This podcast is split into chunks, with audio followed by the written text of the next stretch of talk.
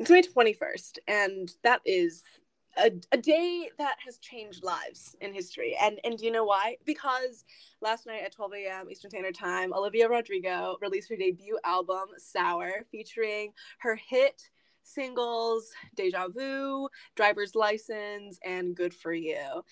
And today, that is our hot take. We are going to be discussing the hot take of Olivia Rodrigo as an artist, particularly uh-huh. with her most recent and only, you know, album release, Sour. So, you know, buckle in. It'll be so exciting. yeah, I think you can tell from how Sunny introduced that. Sunny is a stan, a full stan. It's true. Like it's true. Like loves, loves stands, all of the above. I just think she's so talented. Like she is one of Taylor Swift's sons and she lives up to it, I think. Like it's so I just I think like uh, like Taylor Swift even like wanting to, you know, actively collabing with her, like it's just so powerful Oof, and incredible. Do I I that's going to be met with disappointment. I like I already Yeah, I know. You're me, my, Okay, I uh, I do not hate Olivia Rodrigo, nor do I think that she is like not talented. I mean, she obviously like I was looking through the song credits or whatever for the songs, and it looks like besides the one that she obviously collabed with with Taylor Swift, which we will get to that, but she like wrote all of the songs, and I think she is a fine singer. Um, that's aside. I'm I'm not I'm not a hater. I don't think that she shouldn't have like any career or anything like that. I'm not going to start a campaign against her. However, do I think that she's the second coming that so many people on my timeline like to present her as? No. Oh no, I didn't. I think she's a fine mid art. I think she'll grow. Like in five years, I think maybe like by her third album, I could see me really liking her when she is 23 but for right now, no. For me, person, I, I also don't think I'm her target demographic, which I know sounds strange since so many of her mutuals love her and like are in the same age group that I'm in, but somehow I feel like I'm like I'm I'm not the person that this is for. No, because she which, makes music for teen girls, and you don't yeah. like teenagers. See, that's the other thing that I was gonna say is that when I was listening to the album, I'm like, oh, this sounds like if if I was between 15 and 17 when this came out, I'm sure this would have been my favorite album. But since I'm not my in my high school bisexual era, era anymore, Shut up. Oh then then it, it no longer hits. But like if this came out my junior year of high school, I I would I I would probably no. It's just because she has like the theater opinions. kid gay situation going for her.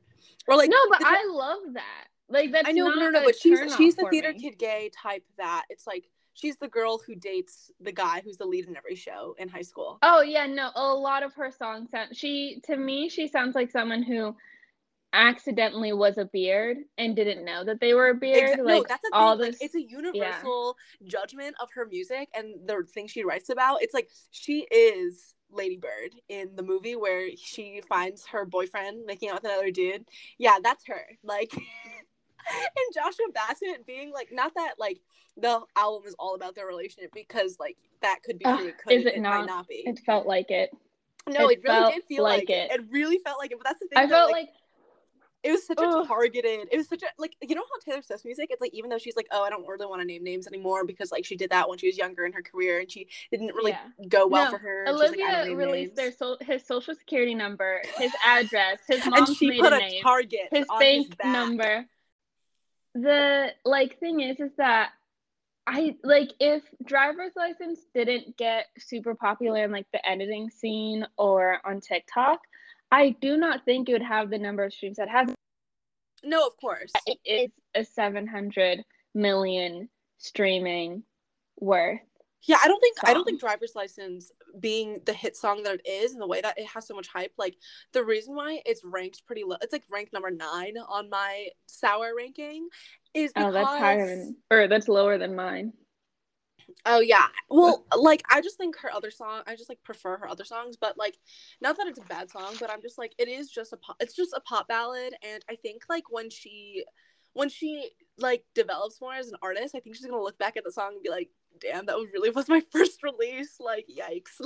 Hello, everyone. Welcome to the Lavender Menace. I'm one of your co-hosts, Renaissance Marie. Um, annoying Haitian. okay. okay. I couldn't think of anything. That was the first thing that came to my mind. Um uh annoying Haitian. Oh my god. Uh part-time Sunny hater. Um, Full-time Sunny hater. Part-time general antagonist to all that I come across. Right. And uh Pinterest plagiarist. Pinterest yes. painting plagiarist. That is so true. That is so true. A little bit of the alliteration. Yes. My name is Sunny, uh, known as a Sunny Book Nook on all social media platforms, including YouTube, where I make booktube videos. And I am a Cancer, so therefore a terrorist, and a Capricorn Moon, therefore uh, also a terrorist. Also a terrorist and a Gemini rising. So terrorist times three. It's like yeah. really, it's a really, I'm a triple threat. You're, I'm, I'm, a threat in many ways. Terrorist, um, stellium. What's it called? And I'm like a terrorist. I'm, I'm, a terrorist stellium. Please. Oh Shout God. out to Pokey for teaching me what that is because I didn't right. know before. Pokey's them. a Sagittarius stellium. We were talking about this in the car yeah. today. This is why hanging around gay people is so toxic because they're all stelliums. Every no, because they all talk about things like stelliums. Yeah, I'm trying to like I'm trying to explain to my Aries friend who's a Capricorn moon, like what that means for him. was talking about how men not liking astrology is just misogyny. Oh. this is a different point. Rewind a, a bit on a different conversation, but or earlier topic is like her being this like protege of Taylor Swift. And I think with like I I don't live laugh love that and I I don't think she lives up to it at all. like that I'm very so surprised. silly. That's I know, silly but take. like like just as a I mean listen, her like personal or like creative relationship with Taylor Swift, I'm not gonna be like, Taylor, I think you should drop Olivia Rodrigo. Like, no.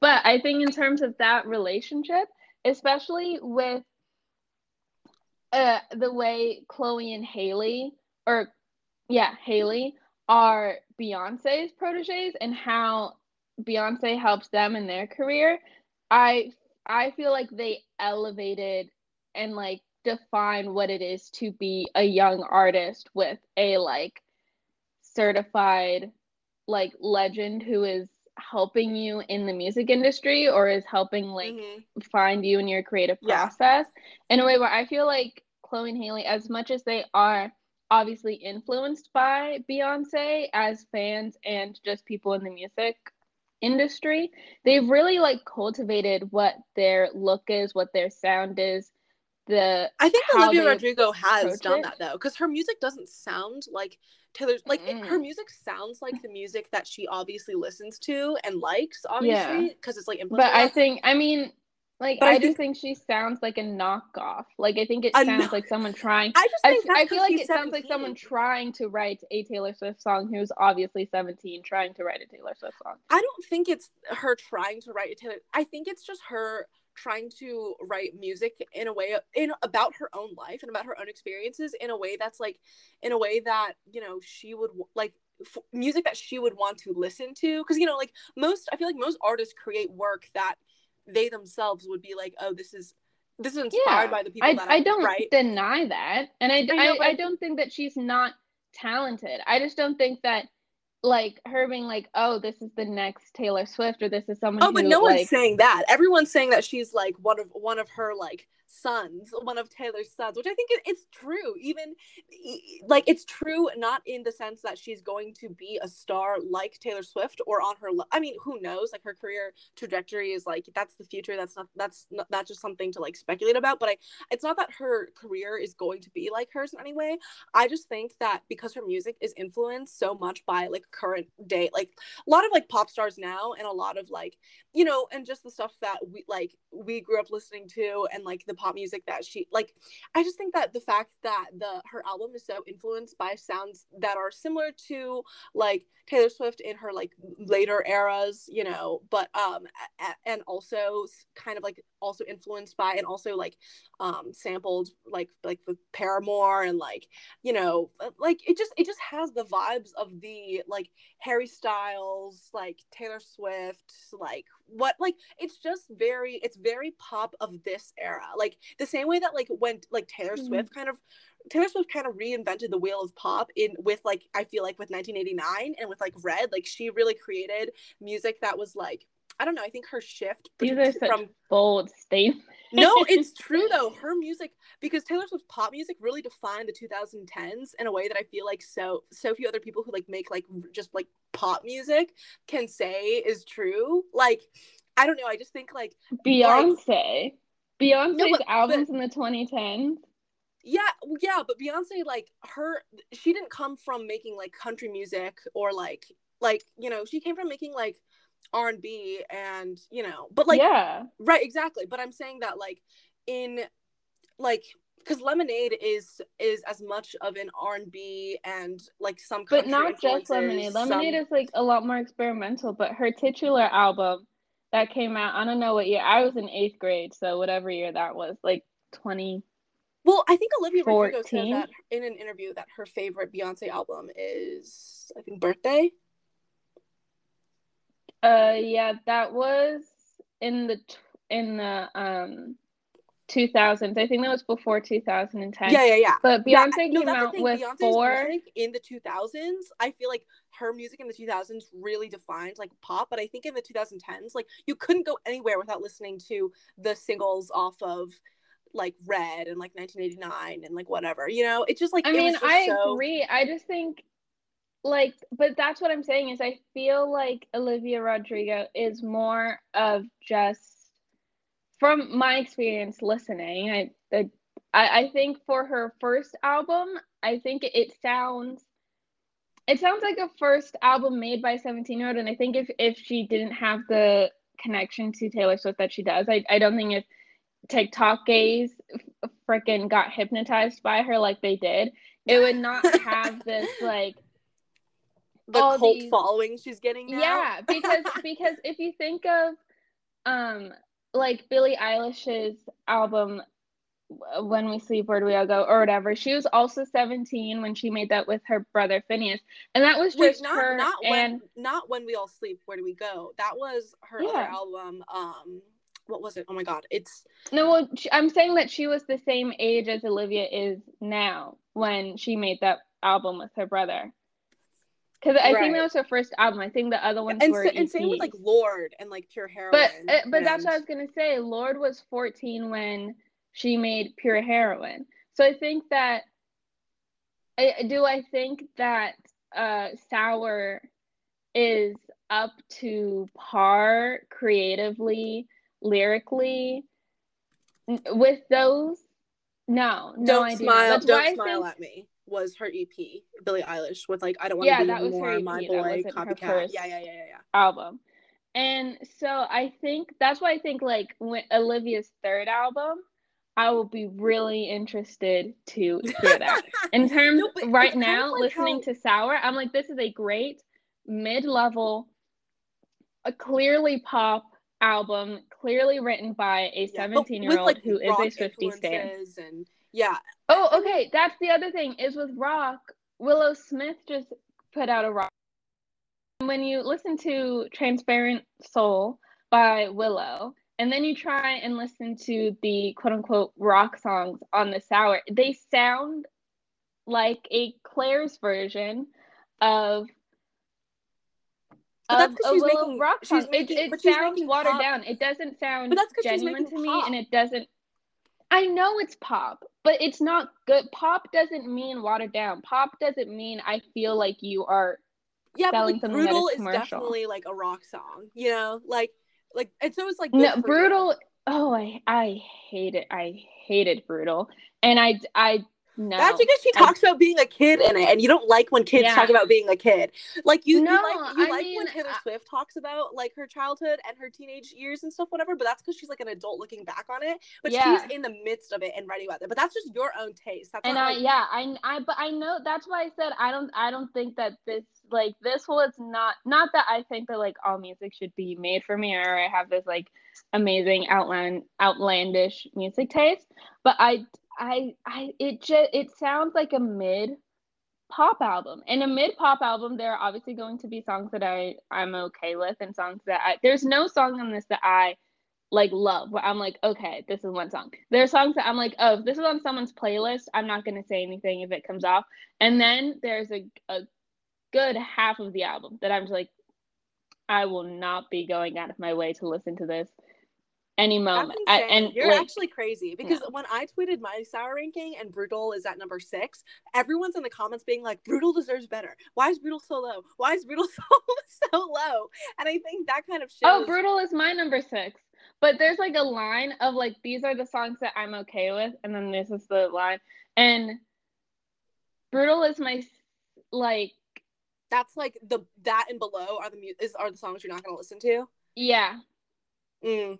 Well, I, I feel like I would this like the skips on this like if unless I'm in a particular mood, I wouldn't listen to like driver's license or or like um uh uh like favorite crime I like driver's license only for that one, like the bridge. I don't know, if, yeah, where it like sounds like choiry and stuff, and like you, like once I hear that dun, like before, I'm like, oh, okay, that part's really cool. So I'd, I'd like, I'm like, oh, okay, I know that that's coming up. But I think all the that's the thing- where that's not before, I'm like, oh. I think that I think her I think her bridges are what really show that Taylor Swift influence. Like the way like the emotional peak of the song being like towards that like two thirds like element and like where she has those and the thing is that people aren't saying that her music sounds like Taylor Swift. They're saying people are saying that her music like lyrically is very much taken Yeah. from that, which I which is true. I think Yeah, think I, I agree it's- with that, but I, yeah, yeah, I, yeah. I don't but I also it's think the way that like now people don't people don't people don't stream Taylor Swift's debut album really the way that they stream all her other albums.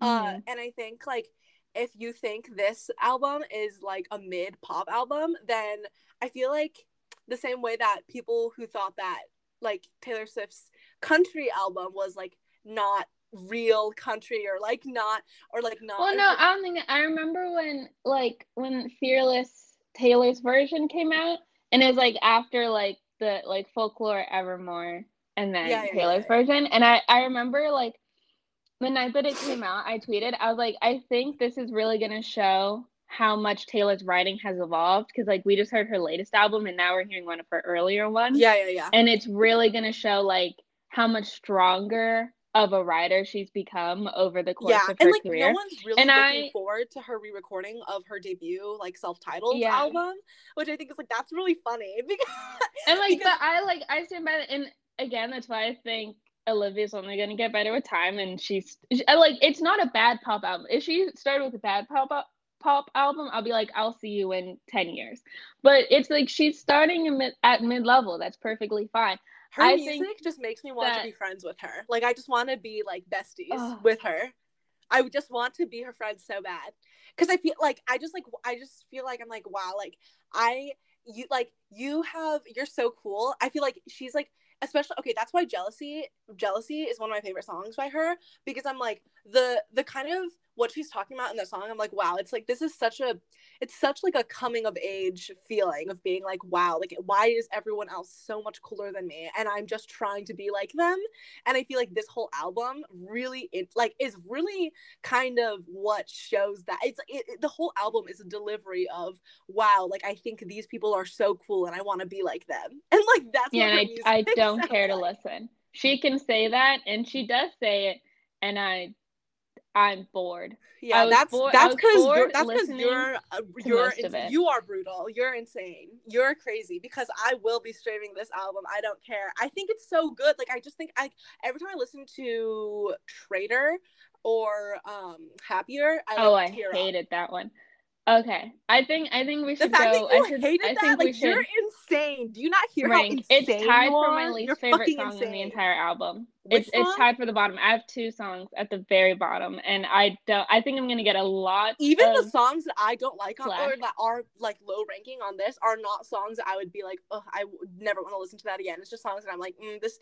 I don't really, I don't really like the beat. I don't really think it's that fun. There's but like four songs that I actively hate. Like it's not like oh, it's no. like not even like oh, like oh no. neutral. It's like no, I actively hate. okay, because when songs. Good for You came out and I was streaming it on repeat, you were like, I just don't even. I just think it's like mm, it's just fine. Like you stupid yeah. bitch, you are so stupid and wrong for that. That's so no. wrong of you. That's so wrong. How can you? I think like I think it's, it's so a mid. Good. Like I was thinking, okay, when I was listening to the album, I was like, if I was like driving and because I don't have like Bluetooth or an aux in my car, so I was like, if I was driving and this came on the radio station, would I just would I be like, oh okay, I don't mind sitting like through this song and like listening to it, or would I be like, on God, what like please God, on any other station is there a better song? And that's how that's how I ranked these songs is how likely it would be to change the station if I like against my will I could not look at my phone and I was listening to my local radio station because that's what this album sounds like. It sounds like an album for a, local radio station. Yeah, but you Would could I say that about skip? any Taylor Swift album. But yeah, no, I know. But good. the thing is, is that I'm not gonna skip any of Taylor Swift songs because I like her and her lyrics is and I can't say the same thing. You just Olivia don't Rodrigo. like it when young people are good at things, and that no, I love it. No, trait. because I love Lorde, I love Chloe and Halle, I love Billie Eilish. Yes, but they're not. I love the beginning now. of Taylor Swift. I love my Miley Cyrus when I was younger. There's a bunch of young artists that I really like. I she's just not one of them. I yeah, I that's really appreciate young talented artists. Yeah, yeah, yeah, whatever. You just don't think she's like remaking the wheel. But that's the thing. I don't think artists do have to. I don't think artists have to do anything. I neither do I. Super I, spectacular. I, but that's what you're that's that's the level to which you're comparing this music to. That's that's what you're that's why you, that's why you're justifying not liking it by being like, "Oh, it's not like I didn't as... say that there are four songs that I do actively hate, but that's just because like I said at the beginning of this, none of this was i'm not the target demographic for any of this. Yeah because you're evil. so these are opinions what are people your, what outside of that demographic. songs? what are your four hater songs? I'm gonna get so no i want to go through the entire ranking. Do you have we can say yeah, i've had my list up. I've had okay so up. have i. I've had it up this entire time. Okay so the song that i i think this is just tiktok brainwashing but the one that i I'm like, oh, okay, like if this came on the radio, I'd probably like sing along to the chorus. It's Deja Vu. That's at the top. Yeah. I, I think that's a cute, campy song. That's that's the one that I, I liked the most. Deja Vu's at number two for me. Okay. My number t- what's your number one? Good for you, obviously. Oh, okay. So our number ones and twos are flipped because my number two is good for you. Oh, great. Okay. What's so so far at the top we we see we have the same taste for a top two. Right, right. And right, honestly those those are those could be flipped for me. Those are like about the same. The I just think yeah. Deja Vu is a bit like more in the genre that I typically like, so I think that's why I have that as number one. But both of those I thought were interesting. Yeah, level. no, I prefer Good for You more than Deja Vu because do you get deja vu? Like, like I feel like the mm-hmm. more pop ballady element of deja vu is like that's not. I just prefer how Good for You is just more f- fueled by like rage than nostalgia. Um. So yeah. Yeah.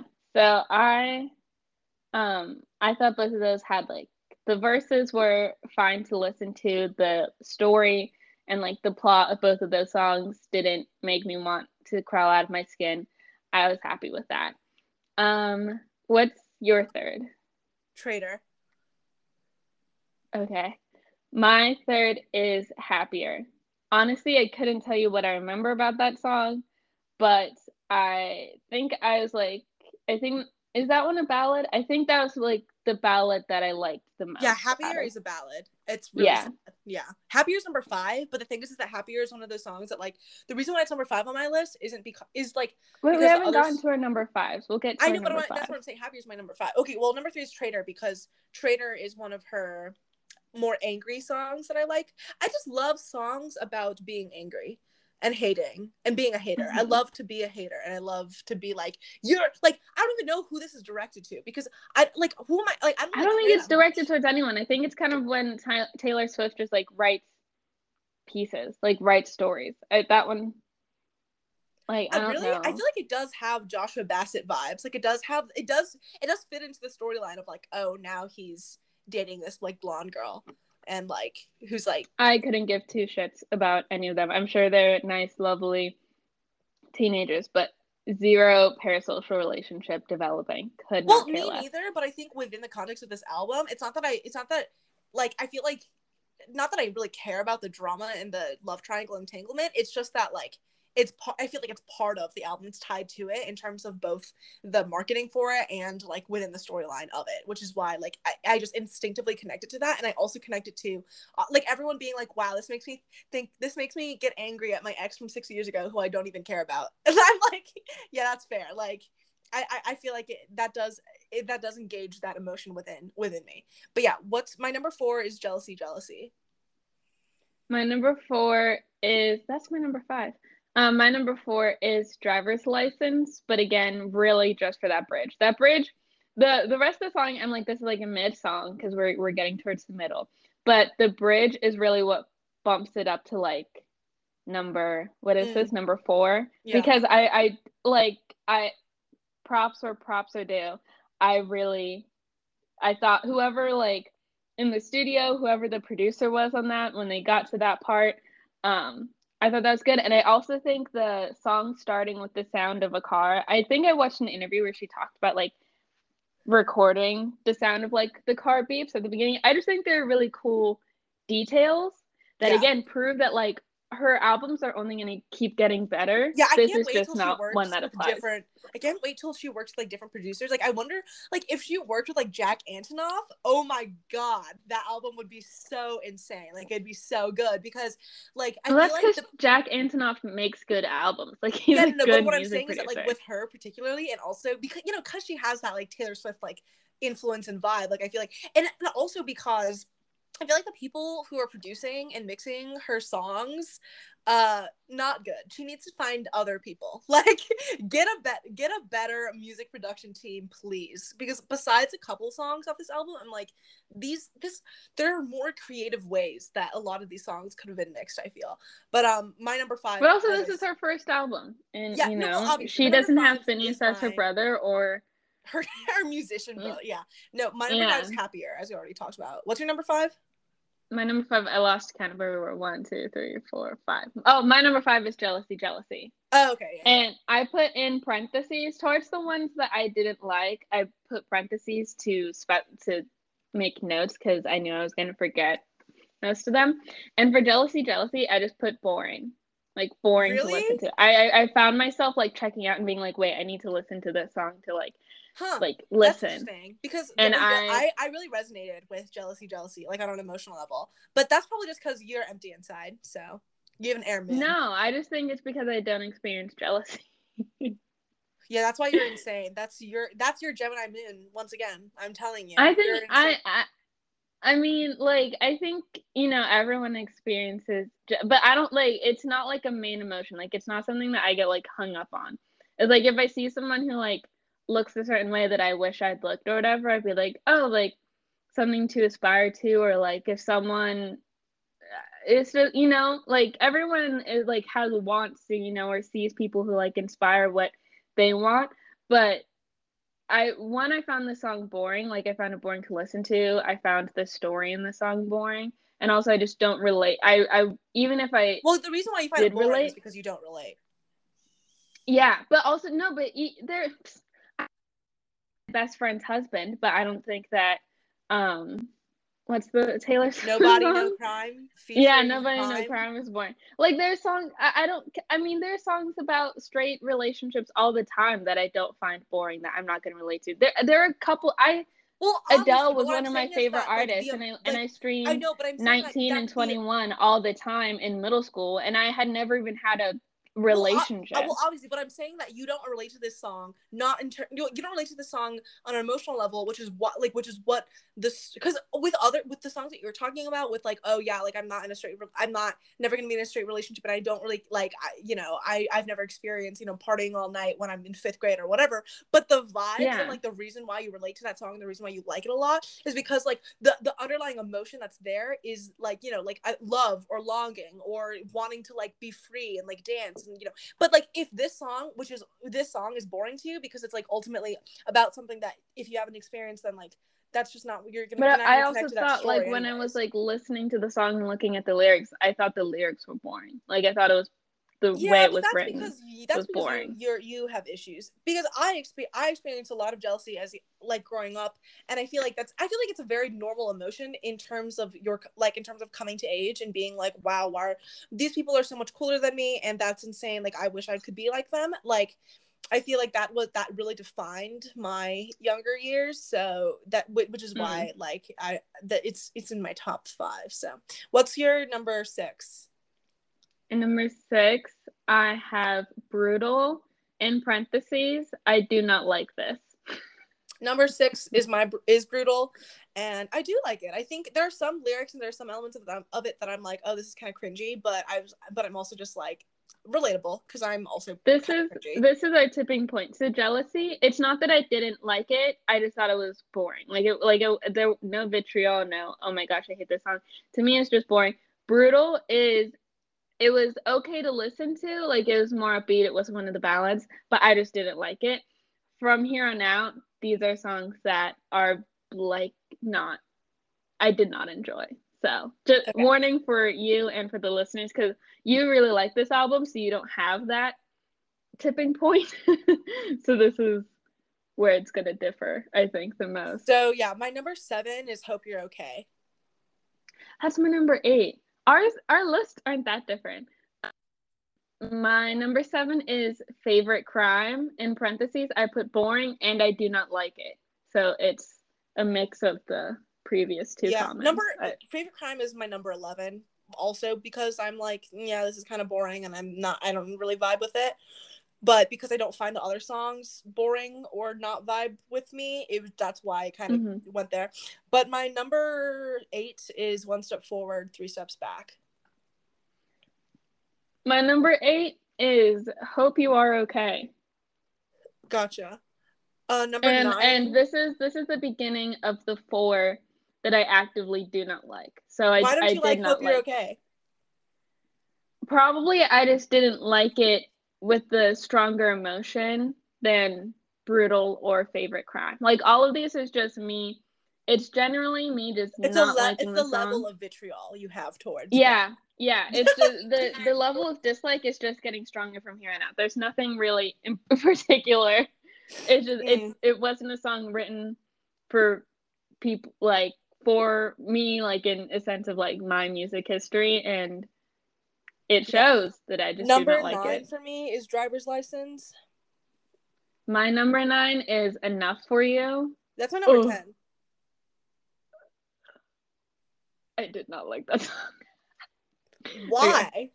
I don't The sentiment, What's- the sentiment, the the story, like that idea of like, oh, I wish I was enough for you, or will I ever be enough for you, or that. It it doesn't.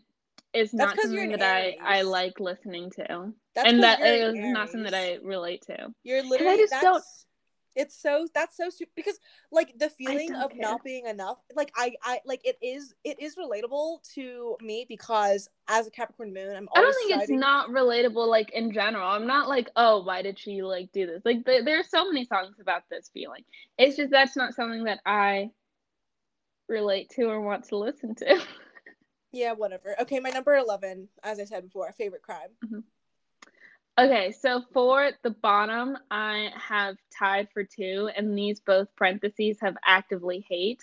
and I'm really disappointed. But the two are Traitor and Three Steps Forward, One Step Back. Oh, interesting. No, because I, I, love Traitor and I love I, I do think one step forward, three steps back is I also enjoy and I also really relate to it. Wait, I, I think, think, you got the numbers been, mixed up. You've just never been in a situation where you like pine after a person that like doesn't like care about you or like or like know you exist, which this I is think, true.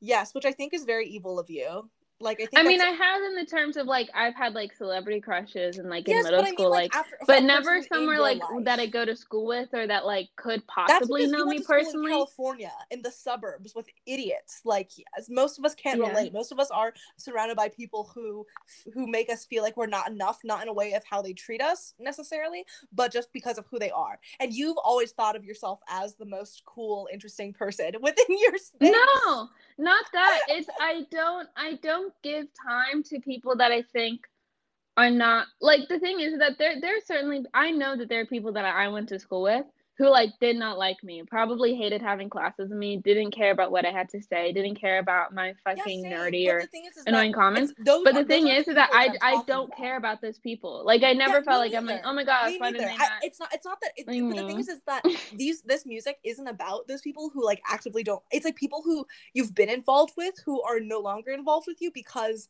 they're like n- you feel like they're not you know you're, trying to take one step forward in the relationship but then everything they do is like three steps back. And because you've never been within within a relationship that is that like yeah. that like makes you feel that way which you know yeah. i guess that's your life like that's what you've experienced whatever like then then like yeah you're not gonna relate to it. You're not gonna be like wow this yeah. resonates. But for a lot of people but does, i also like i it's but it's big the thing is is that if my only issue if if that if my only issue with the song was that it was like oh i lack that experience then it would be towards the middle where jealousy jealousy is. That's in the middle of the pack. The thing is that i don't like the story. The story i don't well like the, the way that the lyrics are written. I don't like the way that it's mixed. I like I, I don't like the actual like sound of those songs. Because yeah, because okay. if I didn't have it, then I, then I wouldn't actually hate it. I'd be like, oh, okay, this is just like whatever these two songs, I'm like, they should have been.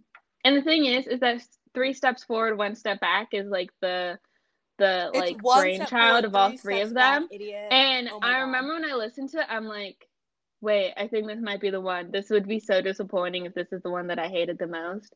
And I like listened to it. I was like, okay, just like listen, like let's recollect ourselves. And no, it's true. I I didn't like that song a lot. Like it, yeah many active negative emotions towards that song. So okay.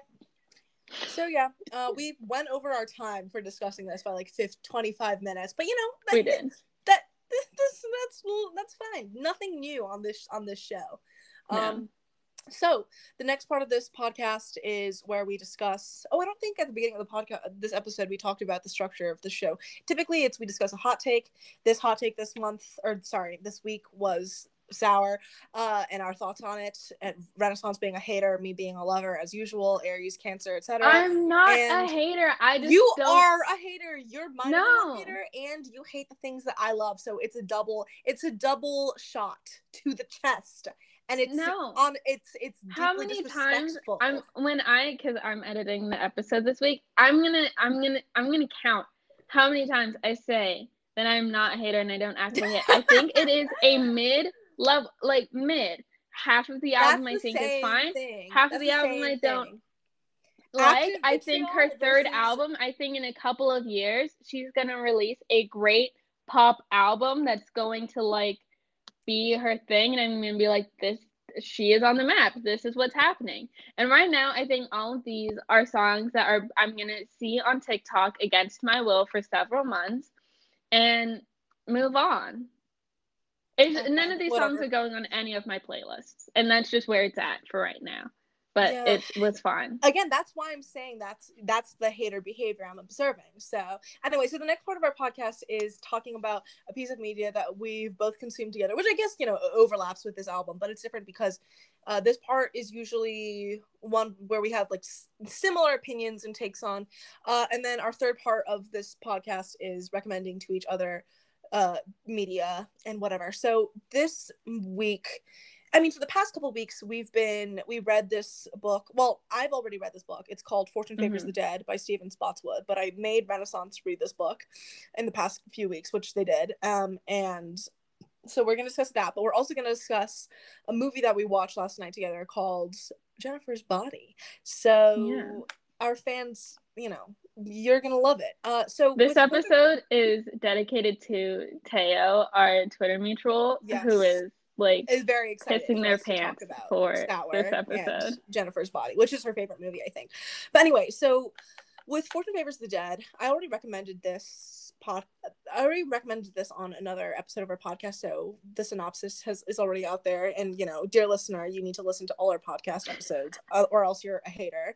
Uh, so, so you, you, should already know about it. But my general thoughts on this book, I gave it five stars on Goodreads. I'm pretty sure. I think maybe four. I don't remember. But anyway, this book I just really enjoyed because it has this quirky mystery feel that's like it's talking about like murder and whatever, but it's also like funny and lighthearted in a lot of ways and it's also very queer in a lot of ways that are really important to the storyline uh, and the plot um, and it's also like historical which i love settings i love when books can give give you or like media can give you the feel of the era that it's supposed to be in like i just love that and i think that's one of the things about this book that i really enjoyed and i think that i also just loved our characters being so dynamic uh, and so interesting as as people who are solvers of crime, doers of crime, accomplices in crime. Like I just I think it's cool and I like it. Yes. I listened um Sunny has recommended me like several books um cuz once I got the this is non-spawn, but the Libby app and got like a digital library card and stuff, I was like, oh, okay, I can start listening to the books that Sunny has been like recommending me and and recommends on their booktube channel. And so this was one of them that I was able to check out and listen to. And I I was it's a camp little gay little little book. The narrator is like a lesbian but a twink at the same time, which I really yes. appreciate. And this kind of like I think she's canonically 1940s bisexual. Pardon? I think she's canonically bisexual. Our main character, I think she says that she is. Oh, is she? Um, yeah, I think she says like, "Oh, I don't really care about people's gender. I just hook up with whomever."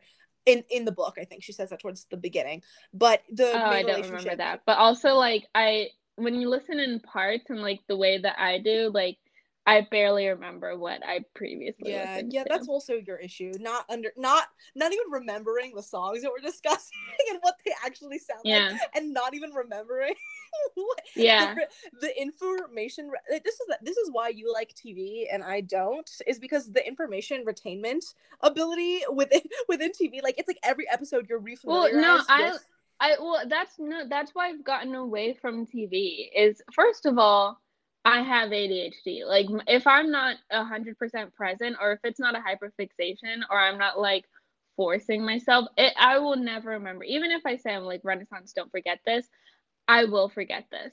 Interesting. But yeah, that's not how that's, my. That's why I like ADHD movies. Manifests. It's because movies. I remember things I, I don't always, even want to remember. Anyway, I always look up the runtime of the movies that I watch, so I know how long I need to like pay attention. No, every time I go and, to the movies yeah. with my film bro uh ADHD friend who who's in who's like a local who whom I hang out with, she always leaves at a titular point in the movie to go pee and like have like a Twitter break and like leaves for like 10 minutes or like 15 minutes, comes back and is like, What happened? And we're like at another point of the, it's like I'm like, girl. And she's like, Oh, you just I just have I have ADHD, like I can't sit through the whole like I, I can't and I'm like yeah, I mean fair, but also it makes it it makes it hard to have a viewing experience and have to explain it to you as more things are happening on the like progressively forgetting the things that are happening while also trying to consume the things that are happening in front of you at that moment like you know it's it's pretty fun. Well, that's what I I miss the movie theater so much. Uh, uh, watching a movie in the movie theater, it has to be a very enthralling. Like I have to be like sucked in and like forget where I am and that's be like I, removed from my, my physical experience. body and just completely like when the speakers are like in my brain and the screen is so big in front of me. Yeah, it's like, like very immersive.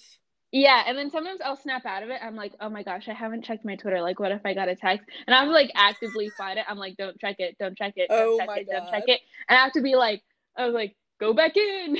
and have to Oh like, my God. like, No, like, yeah. I mean, I, I. I do I do like when movies can be immersive in that way, but I feel like most movies for me are inherently very immersive experiences. And like I think a movie a movie theater experience that was very much like that, very transportational for me was definitely like the favorite, uh, or Roma or um uh, what else have I seen in theaters that really transported me to a different place? Like Miseducation of Cameron Post. Like I there's so many reasons that I that I was just like on the edge of my seat the entire time. Like if even if I had to pee, I would not get up to go because I didn't I just didn't want to miss anything.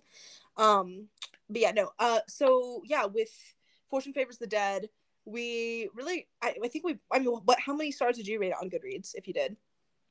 I think I rated it five.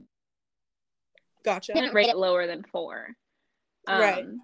Right. But I, th- I think you rated it five just because it, it's fun to listen to. Yeah, I'm sure if you if you have a physical copy, it's Yeah. fun to like read. Um, the voice actress for like the audiobook version was She's really like good. super It's really good. yeah it's it was just really good good, super fun to listen to the story and like the plot twist and the way things unfold is like fun to listen to as a as Yeah. a listener or reader and the kind of the kind of romantic b plot subplot that becomes more and more important like it starts out as just like a couple of things and Yeah. like the way that that all grows and yeah. and It's definitely very interesting. the role that like women have and Yeah, you know yeah. men being dumb i love really smart women and dumb men in, in Yeah. stories and so it's satisfied Exactly. Yeah, Yeah. and like this is this is a continuation of our BBC Sherlock shame shame phase of like because it is a story about two people who are both of the same gender, uh, kind of exploring with like ambiguous or or queer sexualities, kind of ta- like but did i tell you i used to hate um like johnlock theories. But did Oh, i tell you like yes. No, you didn't. but that was because i really identified with okay i shouldn't say i really identified but like okay we have talked before that i loved irene adler oh, I so think you're like that shipper episode- of Irene and Yes, and, and so because Sherlock. I saw myself as Sherlock and I loved Irene Adler and I didn't have those feelings towards John because I'm a lesbian and like I liked John. I was like, but they're best friends in the way that I would me, Renaissance, the lesbian, would want to be friends with John, but I have no romantic feelings for John and because I Yeah. really saw myself as a Sherlock in my cringy middle school days. I, I didn't like Johnlock theories because I'm just like, but what about Irene Adler? Like she had her tits out that entire time. Are we gonna ignore that a hot lady just had her tits out the entire time? And so that's really what that came down to. And then now being older, knowing that I'm gay, I'm like, oh, John. But because I I have no attraction to men and I don't really identify gender wise with men, like Right. uh, men loving men relationships have like they've never had that like spark in the way that like Mm. Superwholock or whatever was full with full of that. men yeah, loving for sure. men. Yeah. Yeah, and I think the the reason why this book really resonates is because like it it doesn't like because the relationship in it isn't between the two people solving the crime. Uh, Mhm. it's it's not like the partnership that's going on there. That's not the. It's a really fundamental relationship to the story, but it's not the romantic plot, and it's that's what makes it more interesting. Like I think you uh, See, I thought it was, and Oh, because is it is have I said on the podcast I like milfs, like famous milfs, like actresses. I don't go after like moms no, because that's the thing. The actual because our main character in the book, Willow, Willow Jean, is like the assistant to the to the detective, and the detective is like a milf in this book. yeah, and so I thought it. I thought there's gonna be like milf, like lesbian who loves milfs representation, and it turns out she's not a lesbian and she doesn't fall in love with the milf. So I was like, okay, but it was still a fun camp story. So Exactly. It's I think you know that when really I finished, I, remember I was reading, I was listening to the audiobook. I was listening to the audiobook uh last year towards in like December maybe. Uh and I I feel like reading this book in winter is like really good because it's just like a cozy mystery that I really enjoy. But um after I finished listening to the audiobook of that, I immediately started listening to it again because I was like, oh my god, I just love this world. I want to be in it again. I and I love the writing and I just want to experience it again and like re re experience it and like so like after I finished Fortune Favors the Dead, I couldn't. I had such a book hangover with that book because I like just had to. I couldn't let it go. I just had to keep on listening to it again and again because I was like, ooh, I just love this part. Oh my gosh, I love I love how and I think the like the framing device of the story is also really interesting and it's also what kind of reminds me of like Sherlock as well because like when I was a kid and going through my Sherlock phase, I was also like I read a lot of the Sir Arthur Conan Doyle stories and like read the original text a lot and listened to a lot of those stories like on Spotify and stuff. Um and I think that you know in the in the original like Sh- Sherlock Holmes stories, the Adventures of Sherlock Holmes, uh, it's all written in like a in in Doctor uh, not Doctor uh, Watson being like, so one time me and me and Sherlock were doing this, and one time we had a case that was really interesting. And this book is also structured like that because our main character Willow is like talking about like, so you know, I need to tell you guys a story, but the story is kind of wild, and also I don't really know what's going on. And so then she described like the framing device is like at the beginning we get the okay, I'm gonna tell you the story, and then the whole book is the story, and at the end of the book she's like, yeah, so I regret some things, but also that was kind of fun and like that was cool. Like I just love when books can do that and i think that's that's the commonality between that and jennifer's body which we're going to talk about where like jennifer in jennifer's body our initial the initial shot and the initial kind of setting is like oh this girl is at a mental asylum. That's so crazy. Wow. But she's in a prison. Oh, it's not yeah. a mental asylum it's a prison. Really? Oh, okay. She's in a prison. She's that's crazy. Uh she and then she tells us the story of what happened and what uh, what led up to that and then at the very end of the movie we get we go back to the place that she was at and then there's like a i i think i went into watching jennifer's body with really high expectations? High expectations and i just don't think i fully understood like what i thought i had picked up of what the story was from like the timeline and seeing it on social media websites and just being gay online i thought i had an understanding of the story and then when we watched it, I kept on waiting for what I thought the story was going to be to start, and it never did. I just did. I I didn't like what I thought it was was not what it was. This isn't making any sense. But anyways, it was good. I feel like I should rewatch it though. I was talking like, about this with my friends today. We were all talking about Jennifer's body, and we were all like screaming about it. we were all like, "Oh yeah!" Blah, blah, blah um and we were all like we need to watch it together we need to see it again i'm like yes it's i mean it's true it is a it is a very rewatchable movie i feel it's like one yeah. of those movies that's like every time you watch it you're like oh i love that part or like oh that part is so interesting yeah uh yeah i have an affinity for 2000s movies about teenagers because i was a kid in the 2000s obviously and i watched a lot amused by teen like when I was a kid, one of my favorite movies was John Tucker Must Die. I cannot tell you the number of times that I've seen that movie. They name drop Aquamarine, which that is more of a kids movie than John Tucker Must Die. But like I I just watched a lot of movies about teen Mean Girls is another great one. And so this definitely fell into like a comfort genre for me mm-hmm. in that way.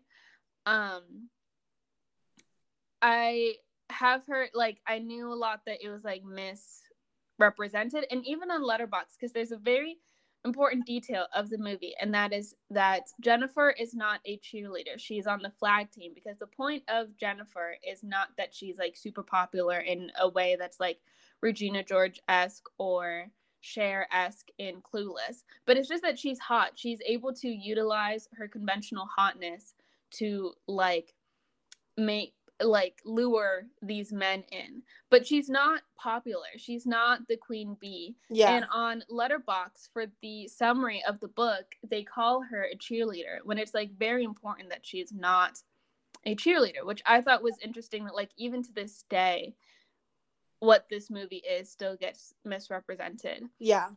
Because um, there's there's so much content out there that kind of describes how how jennifer's body was so mis misdirected in its marketing.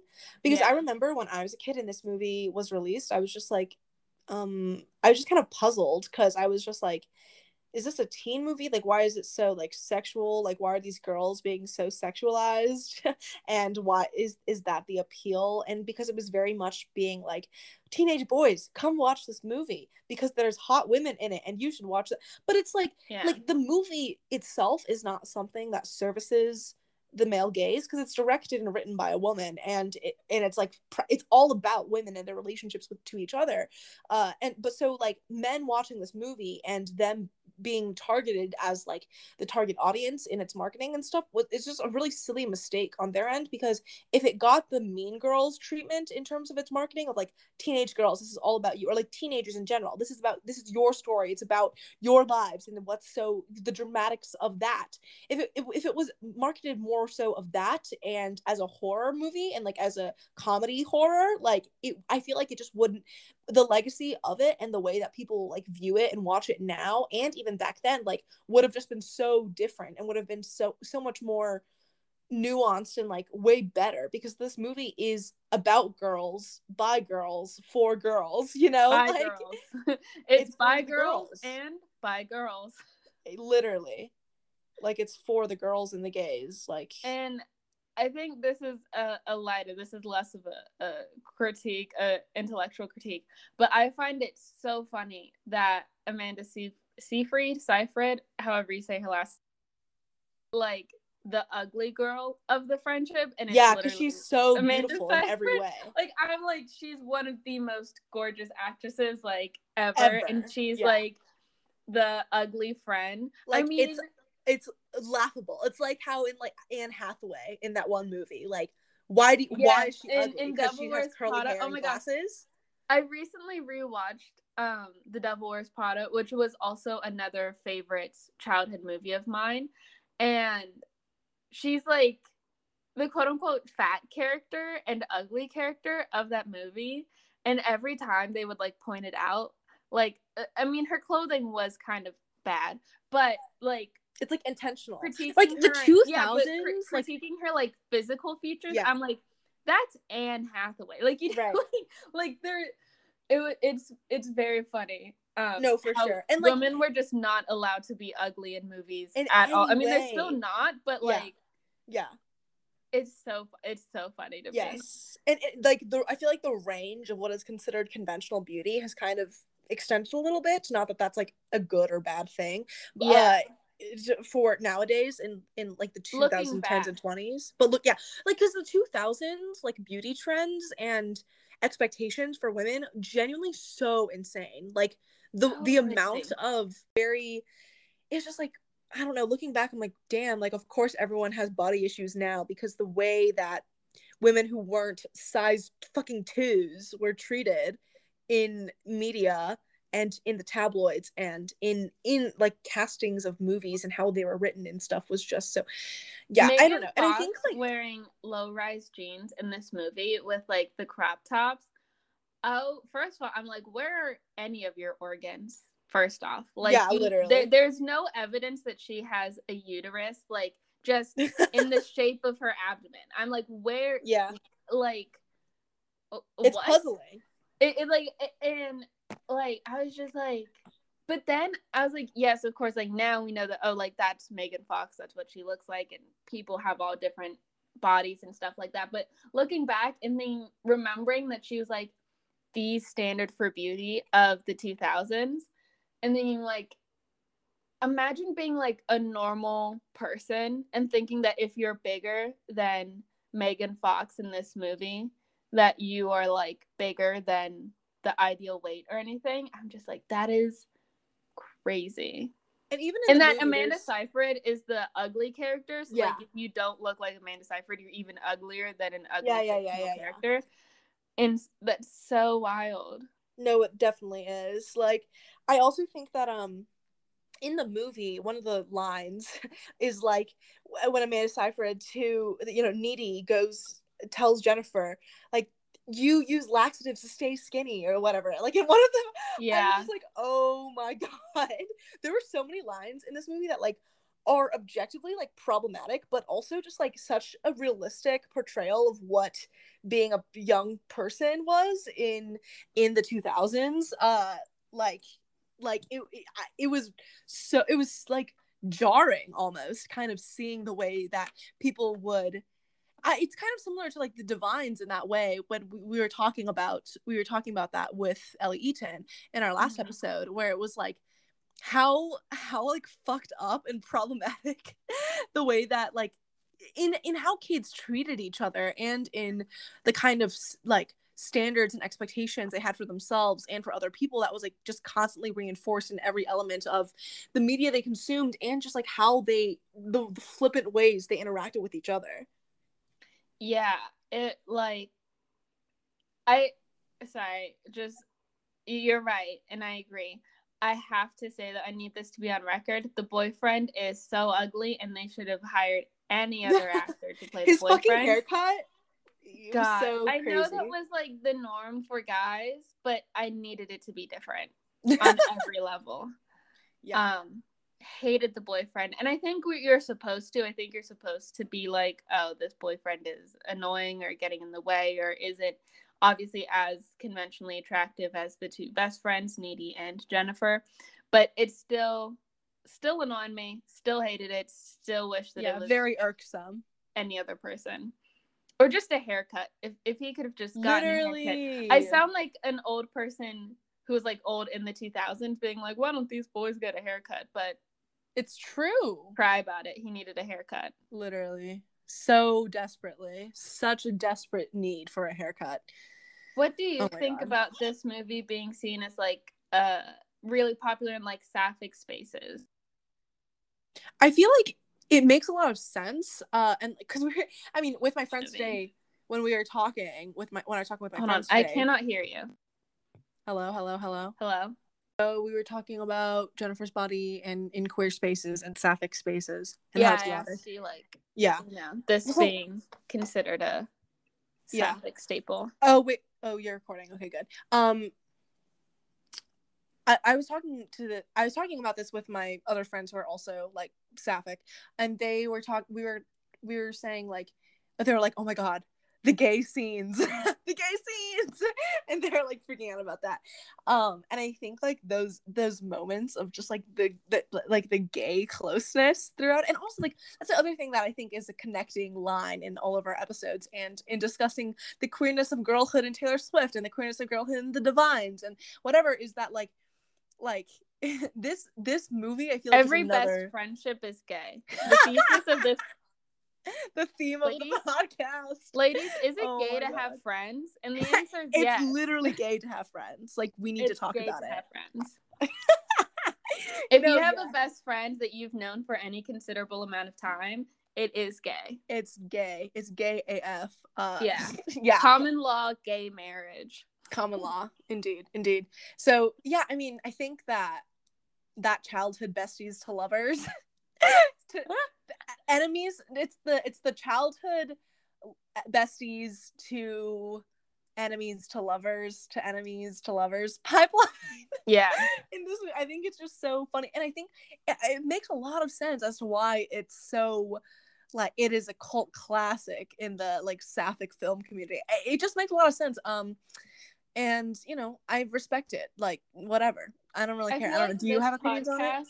is really outing me as someone who doesn't have really common experiences because i've never fallen in love with one of my best friends as a gay person which i feel like mm. is a mm. really common like sapphic experience yeah. to like develop romantic relationships for right. a best friend yeah. and i feel like if you ha- if you if, if you've gone through that and had that experience and you're queer then this movie like really yeah. hits mm-hmm. and i obviously really loved watching this movie and I, I could easily watch it like at 10 different sleepovers with a group of friends like yeah it's very fun but it doesn't hit on like on the way that i think people go feral for this movie uh-huh because I I don't understand the again the you trend. just haven't had the gay experiences. Yeah, in that way. I, I didn't have the experiences that would Olivia Rodrigo's album. I didn't have the experience that I think would. So you're heightened. disappointing Teo, is what we're was what I'm hearing. You're a disappointment to Teo. I'm so sorry. No, but I do love this movie. It is one of my favorites. I rated it four stars. So, and I, I would watch it again. I just I just don't think I relate to it on that level, but I, I see it and I recognize it, and I'm like, I see you. this I hear that. you. I understand. Yeah. I'm like, oh, that's the plot of this movie, and I think it is good in delivering in that way, especially in the way that Needy, like, throughout the whole movie, kind of hates Jennifer, but like Yeah. cannot Get away herself- from her. Yeah. And even the boyfriend is like, why do you always leave me for Jennifer? And Needy Yeah. is like, because she's Jennifer. Even Yeah. though she doesn't, she like she doesn't even want to go, but still gets roped into things with Jennifer. Um Yeah. and I, and I think that's like accurate. Not in that like I have any friends that I don't like who I keep doing things with, but This in a way that no. no, but in the way of of when you have that really intimate friendship, people don't always understand why you. Yeah. It's like, why are you even friends with them if you hate them? Yeah. You don't understand we're girls. you don't get exactly. it. and there's, there's sometimes a bond like the boyfriend is like you don't even have anything in common with her, but like sometimes that doesn't matter. Sometimes you're not supposed to have things in common with your best friend. yeah. That's not the So, point. I I think The I point think, is like- that you sucked the blood out of her finger in the sandpit when you were kids. yes, That's and that point. makes you genetically connected for the rest of your life. exactly. It's true. But um, and I and I think that that form like this and Mean Girls, and I think the fact that I can only name two movies show the nuances of high school female friendship, shows how little it's represented. But I think that those two movies do a good job of like this is actually what mm-hmm. girlhood friendship Yeah. I, well. I think that like the the the common themes within those movies is that like our main characters who are like the hot ones in the story are lesbians suffering from compulsory heterosexuality. Yes, Jennifer is definitely lesbian, and so is Regina George, and we should do an episode on that on Regina George specifically. We we've already Yeah. watched Jennifer's Body, but Yeah. I feel The- like the part the element of lesbianism that I feel like isn't really talked about I feel well not, well I feel like is explored in these things in these medias and these mediums but never it's not really part of the discourse I feel is that how like a lot of trying to connect with like womanhood as like a lesbian who doesn't know that she is a lesbian or whatever is like this hyper criticism of your ability to like perform femininity and your in this hyper criticism of like what you look like and what you think others think that that you look like that we that we see so clearly in both like Regina King and Regina King, Regina Regina George. Oh my god. This is something that hap- this is something that happens a lot with my ADHD and with my mental illnesses is that I'll say names. I remember like names of things and getting them mixed up. Like for example, like R. Kelly versus like oh, Nelly- that was Machine so Gun bad, Kelly? yes. small story, small side story.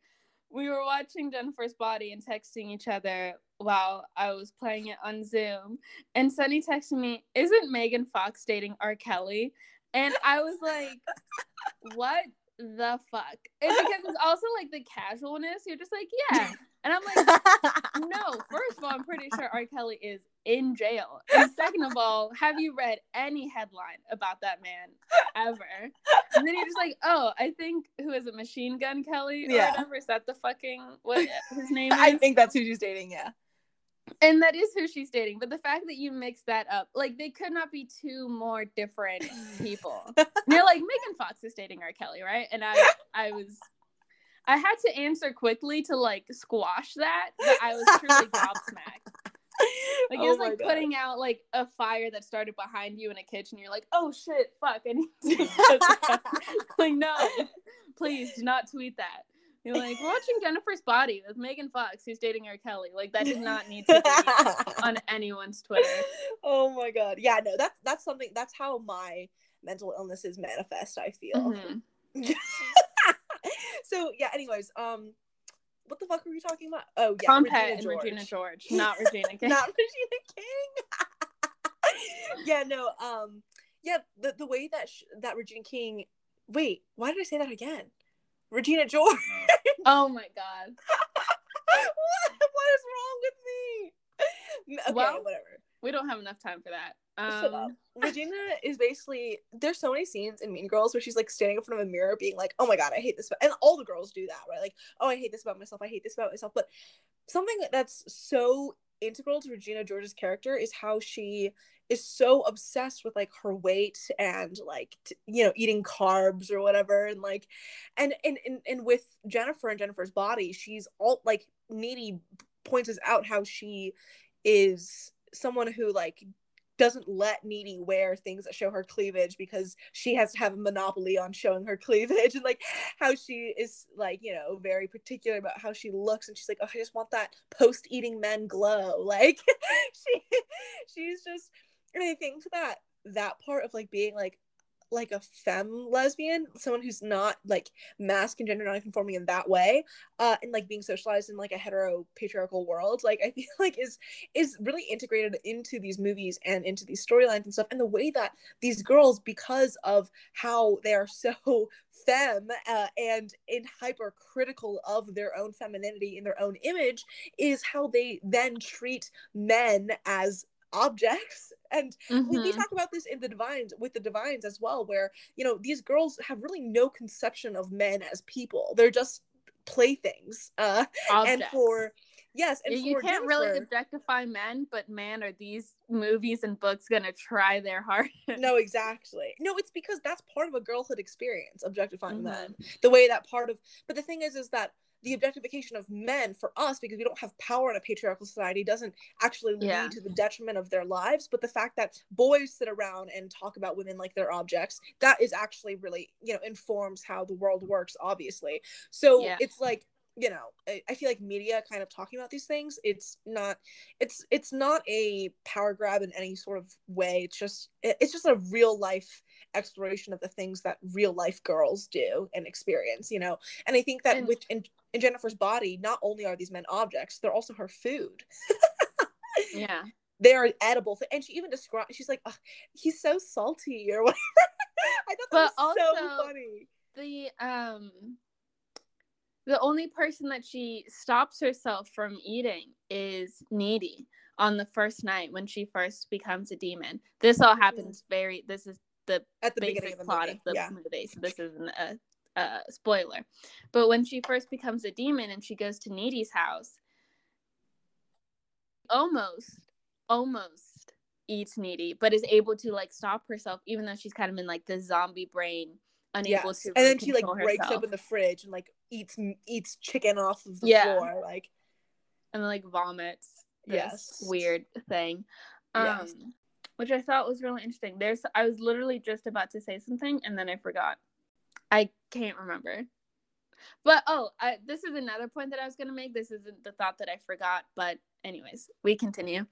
Uh I persevere through my broken brain is now leading up to that thought. I uh chicken on the floor uh no it wasn't oh hold hold her back from eating it. It, it was about the objectification of men uh-huh and it was that because like of the divines and uh the devil wears prada does this mean girls jennifer body because this makes up the majority of the media that i personally consume and that girls consume yes but that like I, I don't I don't dabble really in anything outside of that. That sometimes I forget that's not like a common thing that people see like repeated. Right, it's not a universal these, these are, thing. Yeah, these are things that like oh, The Devil Wears Prada or Mean Girls is like one movie that they've seen, and so it's like a drop in the bucket of all the media that they've consumed of men objectifying women, and uh-huh. it doesn't make an impact with I think the general audience as it does with people who have similar tastes and media habits that I do and that you with like the books that you read is that it, that is like a common trope that we see, but that's not necessarily like universal.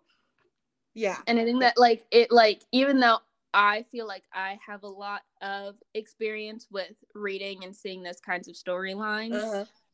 I feel like I feel like there could still be more. Like I feel like there, yeah, there's always room to a universal. That's the thing. There's always room for more stories and media and music by and for teenage girls and girls and women. Like I I love this is this but like from why their perspective because i feel like there's a lot that's written either by about men us or but still not for us. yes and and Mhm. like i feel like because there's the whole thing of you know if you want to make money for something make it accessible to teenage girls because they're the ones that like usually Right. get paid jobs like are Yes. babysitters and have Yeah.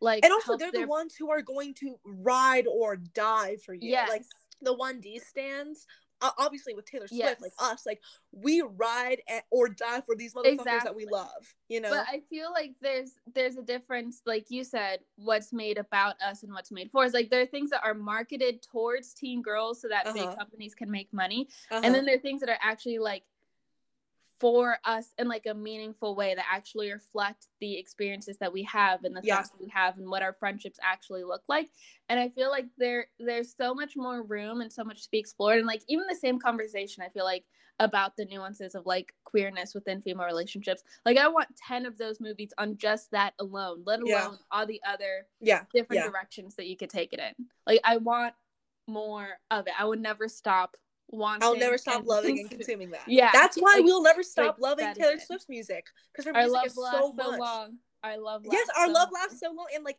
uh, uh, up to Saturn, love you. We need to the get that and- Harvard professor on. That's gonna that's Literally, we need to goal. interview the Harvard prof. We need we need to interview the person that wrote that article about Uh-huh, uh-huh. The amount of times that we quote it and Right. reference it, yes. There needs It's to be some form of compensation We'll, we'll, we'll meeting. email her, be like, "We are big fans of your work." Yes, we've Love only read One on. Piece, but it is our Bible. It is our It doctrine. is our Bible. It's so Yeah. true. Yeah, and I, this kind of, I mean, I'm gonna say one more thing about uh, Jennifer's Body, but this is kind of reminding me of something that I I want to something I would recommend to you, uh, based off of media that I know you've enjoyed and consumed before, uh, and that kind of follows this theme. But um, something else that I was oh, fuck now I'm experiencing the the brain rot of like forgetting what I was gonna say. Also, I need to pee, so I'm gonna go do that. Okay. Eh, are, are, are you teeing up for recommendations or is this still on? No, for I was gonna say I was gonna say something about Jennifer's Body. Uh, so you can Okay. keep talking about that if you want. I love Jennifer's body. One thing, this is a another. I'm I feel like I really fulfill the role of the bimbo on the podcast, and I'm just gonna start reveling in that. Anytime that Sunny calls me dumb, or uh, I have a, a stupid comment to make, I'm just gonna start reveling in my ness. But what I was gonna talk about for Jennifer's body is the number of low rise jean skirts that Megan Fox wears in this. I forgot how popular jean skirts. It's just a ring denim around your low hips, and I hope that I do not see that come back in my lifetime. Anyone, I I know that I wore it in middle school. I'm okay. You know, I know that Y2K style is coming back. We can have that conversation for another time, but Lord Almighty, do I hope that I never feel the pressure to wear another short, mini, low rise jean skirt. I feel like that whoever started that trend wanted people to be insecure about their bodies. There's nothing flattering that makes the average uh, person who would wear that feel good looking in the mirror where it's it's a ring of denim. It doesn't hold anything. You can't open your legs. You can't frolic. The pot you're gonna have bulky pockets in a mini jean short or mini jean skirt it's just it's not useful in any way. Megan fox is wearing it on the cover of the movie so i really wanted to bring up uh, that. Is not really a gripe with the movie because the movie came out in 2009 that's just what people were wearing but looking back i really hope that that uh, doesn't come back because i will not be participating. So. Indeed. Yes, the jean skirt phase, the denim skirt, like the skirts, those like mini skirts, the majority of the time, I'm like, why would you wear that when you could wear a midi or maxi skirt? Ever. Ever. They're, well, they're also so stiff. I like a good. I like mini skirts, or they're fine. I think That are I prefer it in a dress form, yeah. but yeah, they're just so like you can't. there's no get because you can't like at least in a flowy skirt you can like when you sit down you can put the fabric in between your legs you know and like you have that excess you know you can tuck it behind you and stuff like that. But the jean skirt it's so stiff. You have you there's no Movement. like if you yeah. So like if the wind or whatever if you're walking if you flash it if something moves that you can't grab it and and put fabric elsewhere. Oh like Oh like God. that's it. So Yes. Okay, so That's I think what I was going to say about this, something that my friend Anna brought up when we were talking about this was like, shout out to anna is this anna f no, that's her name is pronounced Anna. I okay. That's- I only hear about these people on text, and their names Yes, are yes, spelled the same. it's spelled the same, but no, my friend Anna, Anna Liner, I've like just made an Instagram post basically dedicated to her because I take so many photos of her. Anyway, so she and she's also on my recent twi- oh we need to acknowledge okay first of all follow us on twitter at the lavender Yes. pod uh Yes. but uh, something that renaissance adores doing for some fucking reason because they're a hater is telling slandering my name and saying that i am like five three no because you listener, are. You are I am three. five eight. I Five am three. five eight and a half. Five actually, I'm I am Barely. like I am a really five two and three quarters. If Shut we're being the honest. fuck up! I'm and the thing is, is that my friend Anna, I think she's actually like five two. I I just posted pictures on my Twitter of us standing next to each other, and like she's like fully like ahead and more shorter than me, and it's so clear. Like it's the opposite. oh my god, oh my god, it is It's infuriating. It is infuriating. Actually, like, I think Sunny might be for eleven if we're being completely Shut honest. the fu- okay. Listen, one of my best friends is four foot eight, and when we stand next to each other, it's honestly funny. Like the way she comes because up to Sunny like, is so short boobs, that the like- friend that's five eight Ugh, is just like heads and shoulders up. taller.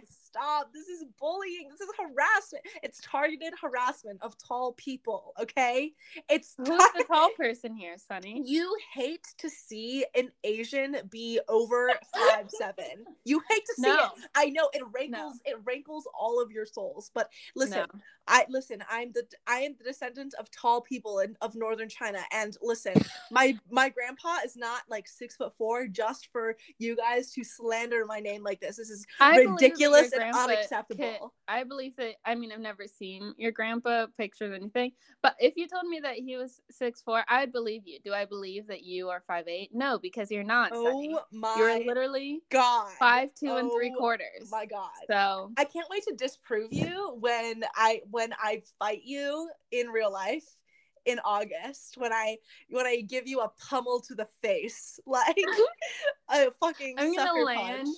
In in the airport in St. Louis, and I'm gonna uh, just barely up? be exiting the airport, and you're just gonna body. You're gonna be in the terminal and. I'm gonna body slam you like and like, then then you will fully know that yeah, I'm those like non-flying tickets, but like so you can get past security. So the moment I'm off that plane, you just fucking body slam me in the I'm middle in of the, terminal airport. as your Mhm. plane flies in. I'm like, bitch. Yeah, Look, you're Yeah, actually exactly. the one that's like the fucking flight. the person holding the fucking yeah, who's like Yeah. guiding the airplane in, and you like stop it early. I'm up, and then like, sneak onto the plane somehow, and then you just beat me. The before I can pilots are even just get off screaming like what the fuck is going on? Yeah, like oh my god.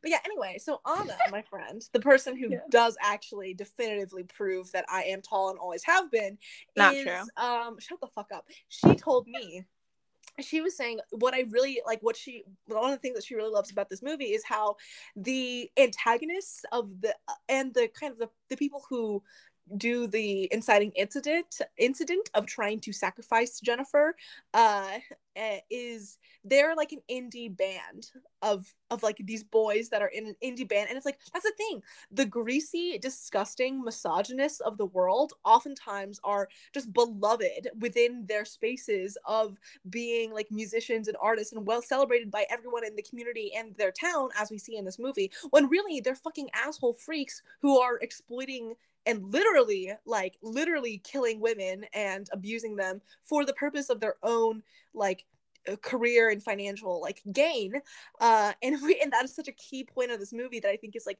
on when anna brought it up i was like wow this and anna listens to our podcast too pretty regularly so shout out to her love love her um is like how that's so it's so funny like the the poetic justice that this movie brings about for girls who hate e-boys before e-boys even existed or were a thing Yeah. like Yeah. indie boys um not you making a tweet just now just to slant oh my god oh my god This is why uh, all of the listeners need to follow us on Twitter. It is mandatory. You cannot finish listening to this episode until you follow Sunny and I on Twitter. exactly exactly it's the truth so anyways um i don't think i had anything else to say oh but yeah i don't think so any other takes on jennifer's body No, except Megan Fox's boobs look great in this movie, but that's really a side point. And I, they're supposed to. She uses them for like to weapons lure of war the boys in and mass yeah. destruction. right But um, I mean, it'd work on me. So I love when girls go crazy and saying feral. Like, and I think, and the progression of both of our main characters in this movie being able to do that, I fucking adore it. Just love, Yeah. love, love it. I live, laugh, love for it. It's true. Um, so now talking about media that we would recommend to each other, yeah. the book that I'm going to pitch to you today. Instead Oh, of we're keeping with the with the book. I love the book Rex, but I thought we're we were. I thought you were gonna try and pressure yourself or like uh Yes, but the thing is, is that this one, this kind of connects. I mean, I'll probably think of something else to make try to make you watch or something. But Okay. um, this this particular book is like um, kind of reminds me of the things we were talking about, uh, and that is another book by Sally Rooney called Conversations with Friends.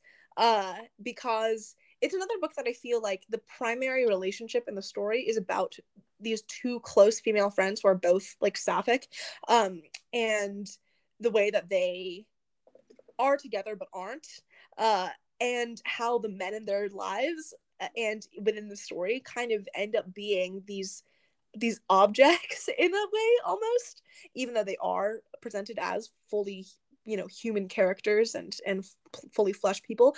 But i think that the way like you know the art the the book is really about the relationship between our main character who is this girl who's kind of like lost in the world she's like in her early 20s like not really sure what she wants to do with her life doesn't really care either um she's a communist um and she so is Sally Rooney actually, which is why you know I love her and her work. It really reflects in in her writing. There's a actually I need to show you this video um of Sally Rooney talking about writing. But anyway, so in this book, our main character is kind of her main our main character and her best friend slash kind of girlfriend are are getting involved with this artist couple uh, who are kind, of like I think like ethically non-monogamous or whatever. I don't know. Uh, basically, because the main character's best friend really wants to be friends with or lovers with the woman in the relationship who is an artist and really well known for her work and like really cool but her husband the the artist woman's husband is an actor who is very like conventionally attractive and so our main character ends up getting involved with him and like kind of he's cheating on his wife like with her and she so it's like a love triangle but love square situation almost. Uh and it's i, I just think that it talks because you don't like media about teenagers or anything and you liked normal people um i think you would really enjoy this because it's about you know young adults and adults because i think the man the actor is like in his 30s um and like the complicated like relationship dynamics that are the, and the way that our characters like kind of estrangement from each other and their families and their sense of self is really integral to the storytelling and the plot and i think i think you would enjoy it and uh, i listened to it via audiobook uh, and i enjoyed the audiobook as well. Love irish accents so. I Uh, also love Irish accents. yes Um, great. I will definitely. Is that on Libby? i think so yeah Awesome. Shout out to Libby. Libby, if you ever want to sponsor us, please We'd hit us with a oh sponsorship that would honestly be the best thing ever. honest if to god St. Louis Public Library or Libby wants to sponsor us, please sponsor us I think I think our uh, great sponsors would be um, Harvard for quoting that one fucking article all yes. the time. Yes Taylor Swift, Uh-huh. obviously. uh-huh Um, Libby, uh-huh. we'd love to hear a sponsorship from them Indeed. and the St. Louis Public. yeah, St. Louis County Public Libraries. Yeah, hit us up. Hit us up anytime. Please, we would oh, be so happy. You would have so much ad time, er, however long you want the ad yes. to be. We'll give it to you. Indeed. Um, anyways, okay. So my recommendation, my recommendation is more in line with uh, Fortune favors the dead. So get yourself into that mindset. Oh, yes. That's where that's what this is coming from. So it is a movie called The Night Watch, and it is a TV movie, which in America you think of like Lifetime or something that's like really cheesy like that. And this is actually it was a surprisingly very good movie. It is based off of the book, which I had up, I think by Sarah something. Sarah Waters? Yes, Sarah Waters. Sarah Waters wrote Fingersmith, which is what yeah. The, um Yes, which is what The Handmaiden is based off of, and she's and my uh, oh. Anna, not not Anna. Anna ordered the Fingersmith. The, is that F? Last yes. name. Okay. Yes. yes, she's also another listener. So shout out to you, Anna. I, she recently ordered the Fingersmith uh, by Sarah Waters. Yeah, based off of my recommendation. Even though I haven't even read the book, I just love the movie. I just love the Handmaiden so much. Yeah, because because uh, the Fingersmith by by Sarah Waters is like Sarah Waters is a seminal lesbian writer. Like her work yes. is all about lesbianism and it's great. But yes, um, The Fingersmith is a book that is set in Wait, the Victorian. This is not. This is not. This is no. Let me explain though. Let me explain though. Let me explain no, though. We we'll talk about that later. And it is good. It has two of my favorite actresses in it, Claire Foy and Jodie Whittaker, who are both very popular. Um, this is actually kind of towards the beginning of Claire Foy's career, which I found interesting. And it is a very lesbian movie. But one thing that I really like that is a bit different from, uh, I think a lot of the lesbian movies that I end up watching don't really have a lot of like masc representation or yeah. lesbians as one of the main characters.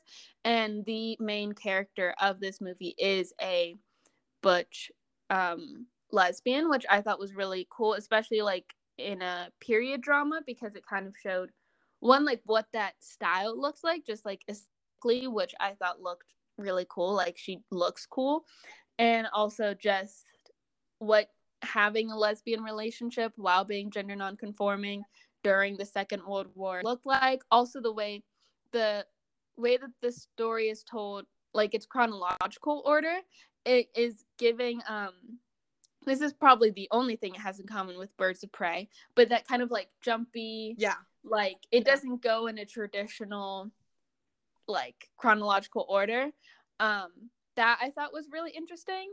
And it's just a good lesbian movie that i think does not have i think has less than a thousand yeah it has less than 500 logged watches on letterboxd which is like not a yeah. lot but it's really good. It's on Amazon Prime for free. Like you don't even have to rent it. And very good. BBC has good like TV movies and it's an adaptation of a good book and like it's like the lesbians feel real. They don't yeah. feel like performative or like cash grabby or yeah, you know, like oh, this is a there's lesbians in this. It feels like genuine. Um and there's also like a, a, a, gay man storyline. Yeah. Which is also present in Fortune Favors the Dead. Yes. Oh my gosh. I loved that twist. I yes. loved that twist yes. in Fortune Favors the Dead. We didn't talk about it, but I that was fun. I thought that that was fun. I agree. If if you if anyone if any of our listeners end up listening, yeah. the thing is, is that Fortune Favors the Dead has such little hype, both on like book talk and BookTube and just the book internet in general. Like, I just feel like not enough people. people are always asking for like sapphic books and whatever, but they everyone recommends the same like five things that I've read and thought were like mid at best, and they're all like YA fantasies. Oh, so you can say things are mid, but I'm not allowed to call. But that's because mid. you haven't engaged with the stuff that I'm talking about, anyways. Like that's not that's unrelated.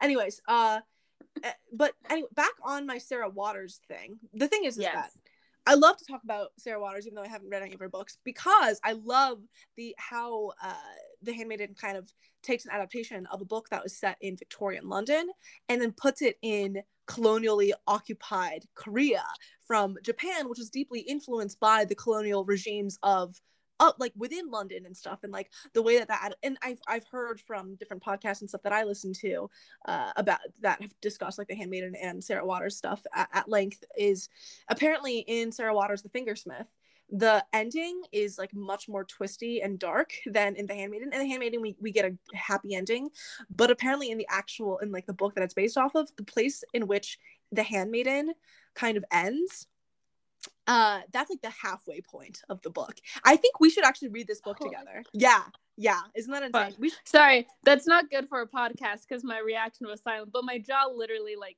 dropped, like Right, right. dropped. yeah yeah i think we should we should read we should read uh fingersmith actually that would be that would be an interesting yeah episode but um what the fuck was i Mm, I don't even. Um, um, um, um, um, um, um, oh, have you seen the movie Yes, God, Yes? No, and I don't feel like I've even heard of it. 'cause usually, I can. I've at least heard of the Yes, God, Yes. It, it's a movie. Yes, and it stars um this actress I really love, Natalia Dyer, who was also in Novitiate. You've seen Novitiate, right?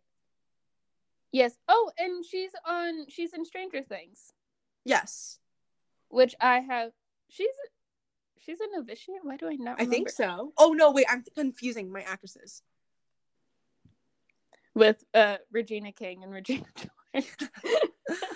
yeah. Well, Oh no, she wasn't in Novitiate. even heard of Alice, a young innocent Catholic girl, is tempted into masturbating after an AOL chat suddenly turns sexual. Oh my gosh, that is yes. I'm adding this to my watch list. But then this remind this I I almost recommended you something else, but then I chose the Night Watch because of Fortune Favors the Dead. But if you're doubling up, I'm I'm gonna double up. So do your pitch for yes, God, yes. Yeah, so obviously, okay, this movie also explores that early 2000s girlhood thing that we were talking about. Love Um, it. Eat it up every time. Exactly, in the ways that like like this movie isn't explicitly I think queer in any way, but I think the way that we were talking about like the objectification of men and the way that girls treat each other and the way that and because this movie kind of takes place at like a catholic retreat like if, if you went to catholic school or went to church or anything for you know and were grew up like religious and christian in america like you know what the fuck i'm talking about. Like they take you to this like more this camp and you live there and like the camp counselors are b- bitches and like it's you know it's pretty evil.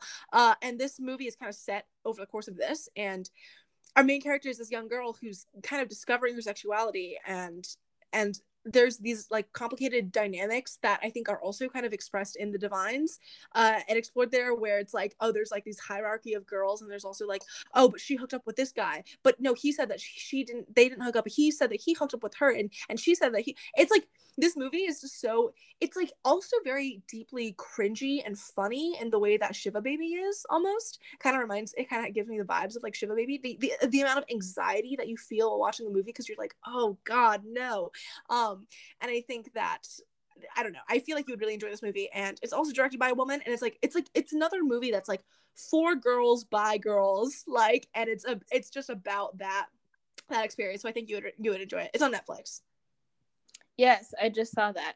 Um, that is so funny. Okay, we are like on the same page because this my recommendation, it's a short film. It's literally 10 minutes. I almost sent you the link to it last night, when I was like, wait, I might want to save this for a recommendation, so I didn't. um, but I did think of you when I was watching it. And it's called I don't know if it's supposed to be pronounced in Spanish or not, but uh uh Virgencita, I guess. Virgencita, which means like virgin, virgin woman.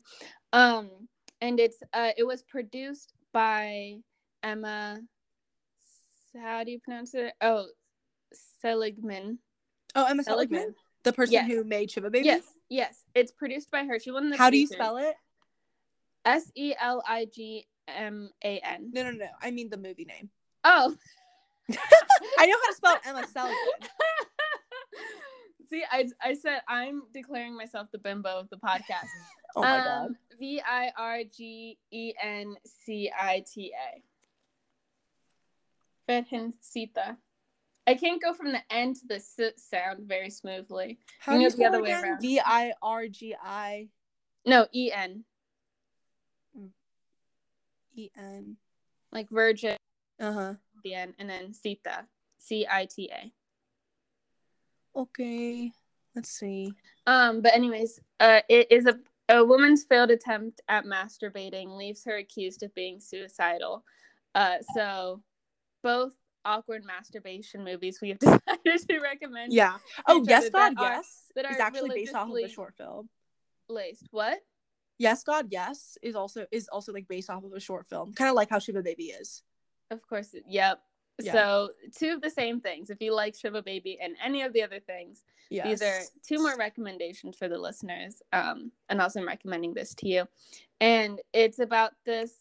Did you watch um Emma's other short film, Void? No. Have you seen it? Okay. Um, that's also about like the awkwardness of masturbating. Oh my and this is kind of like this. I've seen anything that Emma has ever worked on that's public, I've watched. Um, but it's like this except Mexican, so it has more of a Catholic feel Uh-huh. and it's more religious more religious tension. Like Emma's like, I'm not Catholic, I'm Jewish. So all of the things that Emma makes is Jewish, but then she just supports other awkward religious tension projects. Yeah. Um, and this is it. And so it's about this young woman who still lives at home, probably like in her 20s, and she is masturbating in the shower um, and then slips. And that's why she's accused of being suicidal uh, because her mom doesn't, her, like, she's too embarrassed to tell her mom that she was masturbating. Um, and just the way that it's shot reminds me the movie and the short film and y- you can just tell that like this is a project that Emma would Yeah. be on. Uh, Mm-hmm. so definitely in that genre. If if you if that's the media that you like when Sunny and I recommend, then this is and it's literally ten minutes. Like you can just look it up. um, Yeah. And For sure. watch it. So yeah. What the fuck? I was gonna show you something. I was gonna show. Oh yeah, so I need to show you the Yhara Zayd video on Jennifer's body, and I need to show you the uh the Sally Rooney video. Anyway, so I'm just categorizing. I'm putting that cataloging that in my, the back of my brain.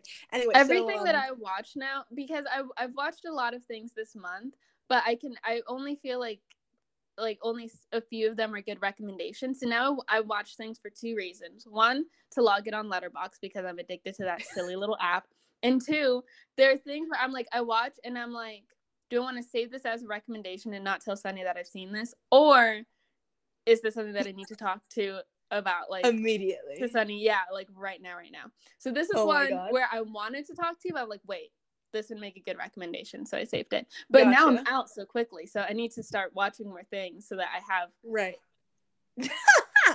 Because Because there's some things that I watch where I'm like, Sunny's gonna hate this. I should not recommend this to Sunny. But then there are Oh, things I'm like, so I need funny. to save this. So Yeah. No, my of books I can recommend is honestly endless. That to the point that like even if I just today I just decided I'm no longer reading any books, I could still for the next three seasons of this show, if we continue doing this. I mean, okay, finger. mhm. I want to keep doing it. Is this you telling me that you're like, oh my gosh, No, no, no, no, no. I'm Of course not. Ghost you and ditch you and leave you? Okay. No, I would never listen. I've never in my life. Well, ex boyfriend in middle school, but like that doesn't count. Like I've never like ghosted a person who, first of all, I'm messy. I love drama. I feel like love- if we do have a falling out, if that ever happens, knock on wood that it doesn't, I would hate for that to happen. But I feel like it is going to be the brawl Twitter thread dragging of the century. Maybe we should do it just for listens, just for views. Like when we dip and we really need that boost, we should just we should just have a make up drama Twitter to, fight. to fight. Yeah. yeah. I think we should. No, we Someone need to have, try like, and ruin you know Sunny's and I's friendship for the listens, yeah, for the streams. for streams. Clout. Yeah. Yes, for the stream. No, no, no. You know that one fucking disgusting podcast, uh, Call Her Daddy, the Barstool No. podcast with those. You don't know what I'm fucking talking about? Okay, well, No. you're gay. Never mind. So there's, so there's this podcast called Call Her Daddy that Barstool like hosted, and it started like in 2015 2014 like way back when and it's just these like straight girls talking about straight girl things um and like what i remember when my one straight friend who i don't talk to anymore because she's like conservative, uh, was like telling me like, oh, you should listen to this podcast because you you can get like good tips or whatever. I was like, okay, what?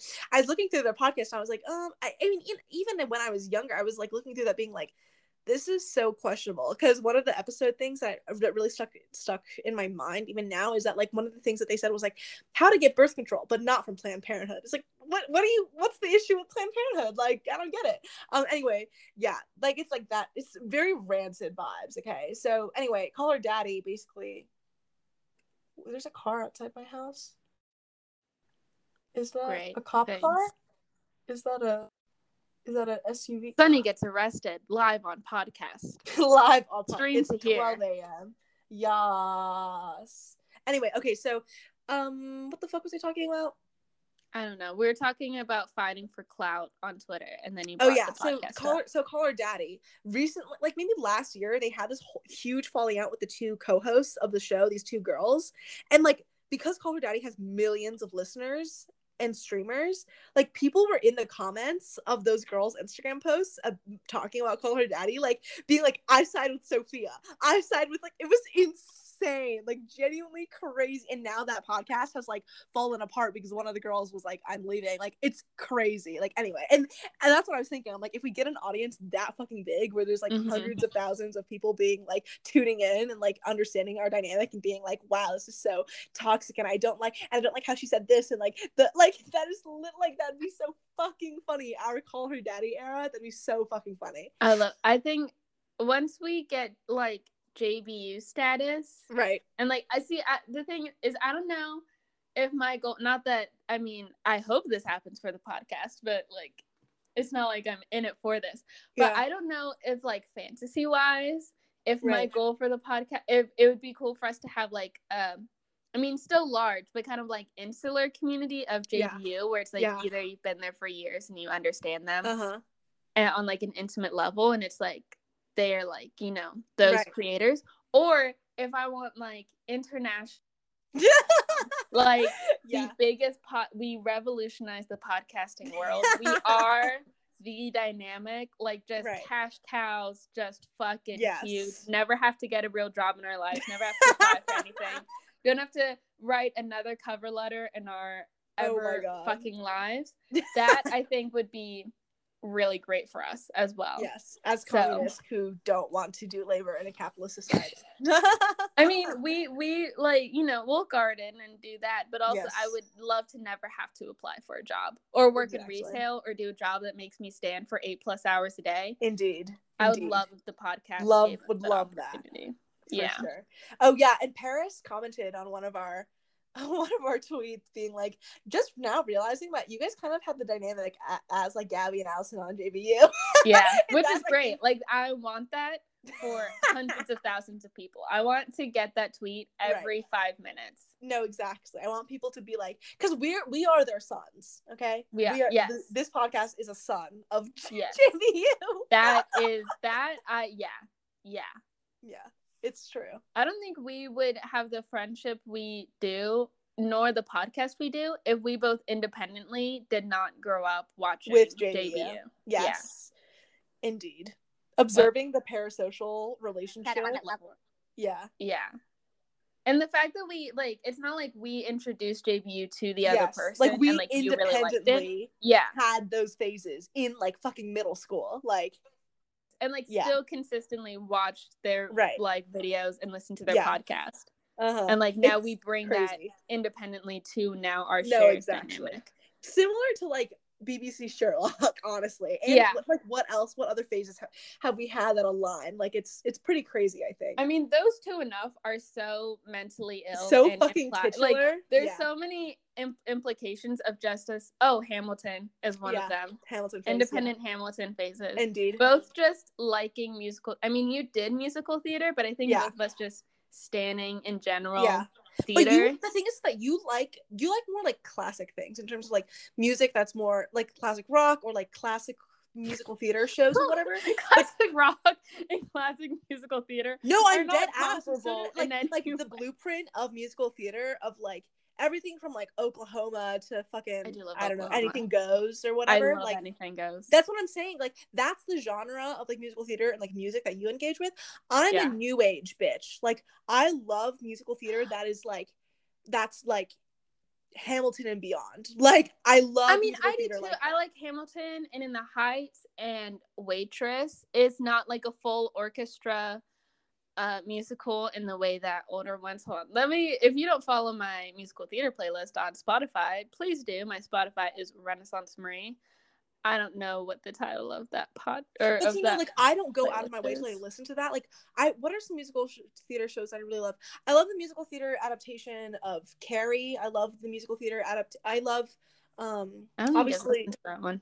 yeah. No, that's what I'm saying. The things that I like in musical theater are things that you wouldn't even have like cared about or heard about. Like I really, really love Natasha Pierre and the, um, and the Great Comet of 1812. I love Bring It On. What is it called? Bring It On. Um, the the musical. Bring It On. The musical. Love that. Love There's like- a Bring It On the musical that that was one of my favorite shows. As a everyone take a shot. no, the like number like the actual Broadway show. Yeah, no, I, I didn't know that it had a Broadway. No, exactly. I've- That's what I'm I've saying. known- Yeah. Oh, Um, Les Mis is one of my favorite musicals. See, that's what I'm saying. Like, like I mean, I Um, had a Les Mis fa- phase when I was younger as well. But like the things that I'm actively interested in now, obviously. right? See, like, like I've seen Hairspray. I've seen Anything Goes. I've, I've seen Bandstand, which is it's a new play that sounds like an old one. So, right. Like I've seen Wicked. I've seen Les Mis. I've seen like I, I know. The oh, I love Six, but Six is like pop. Six is pop for musical theater people. like that's the thing like your tastes and stuff and ours are just like in mine they it's like we align it like it's like a fucking like a path that kind of goes in and out like it, but they're Yeah. kind of they're kind of like parallel to each other which is which is what makes this podcast i think But that's I- because Jessie Mueller is on the cast recording, and I love Jessie Mueller. Such a Jessie Mueller stan. that's why this this this works because the niche interest that you have and the niche interest that i have overlap in venn diagram like ways but in ways that don't fully overlap which means that Yeah. our opinions and tastes are like because if we were just exactly the same like it just wouldn't be as interesting that'd be our- so boring. Right, if we exactly. agreed on everything. yeah See, we have the same interests, but different tastes within those interests, yeah and that's what makes us work because we're able to talk about the same things, but still have different opinions. Exactly. Agreed. And then same It's opinions beautiful. on a variety of things as well. And Yeah. it's it's a good Mainly mix. when It's we- healthy. Both find the same people dumb. So that really helps. uh, it's helpful. Yeah. So anyways, I think that's the end of this episode. If you yeah, have it's already two hours no debt like again. like I said, this show just gets longer and longer every recording. Oh my Our god. season finale is going to be t- a 10 hour long episode, unedited, just straight conversation, no breaks. no a thousand breaks. pee breaks. There will be pee breaks, yeah, but yeah, like yeah, no yeah. editing, 10 hour long conversation, Indeed. Full binge. Yes, indeed. So if you want to reach out to us, again, follow us on Twitter at the Lavender Pod. Email us at the Lavender Menace Podcast at gmail.com. We love getting emails, love getting messages, love getting interactions with you guys. And, um, you know, we need more Twitter followers. So We do. And it's a fun time. it is. It is. We love I to think we engage. should start uh thing. I think eventually we'll tell you when we host it, but on the podcast Twitter, I think we should try to actively tweet like the other person, and then our followers comment below, like in the Who replies, who they yeah, who they think tweeted which tweet, yes, that would be fun. and like we don't specify because right now sometimes if we're saying like me or Yeah. they just said something, then we specify like who's saying what. uh-huh. But I think we should like do a a, a fun little challenge to A see. Yeah, to see if our sounds like followers- yeah. Indeed. Indeed. So yeah. Thanks so much for listening. Yes. Please listen to all of our other episodes if you haven't. Subscribe or follow on Spotify. I don't know what the button says. Yeah. I think follow. Yeah. Follow me on Twitter personally at RedX. Follow me on Twitter at a sunny book nook. Subscribe to my YouTube channel, a sunny book nook. Um, Yeah. follow me on Instagram, a sunny book nook. Well, it's actually the handle is sunny with a camera, but you know. Yeah. So that's the episode. Hope you enjoyed it and bye. See ya.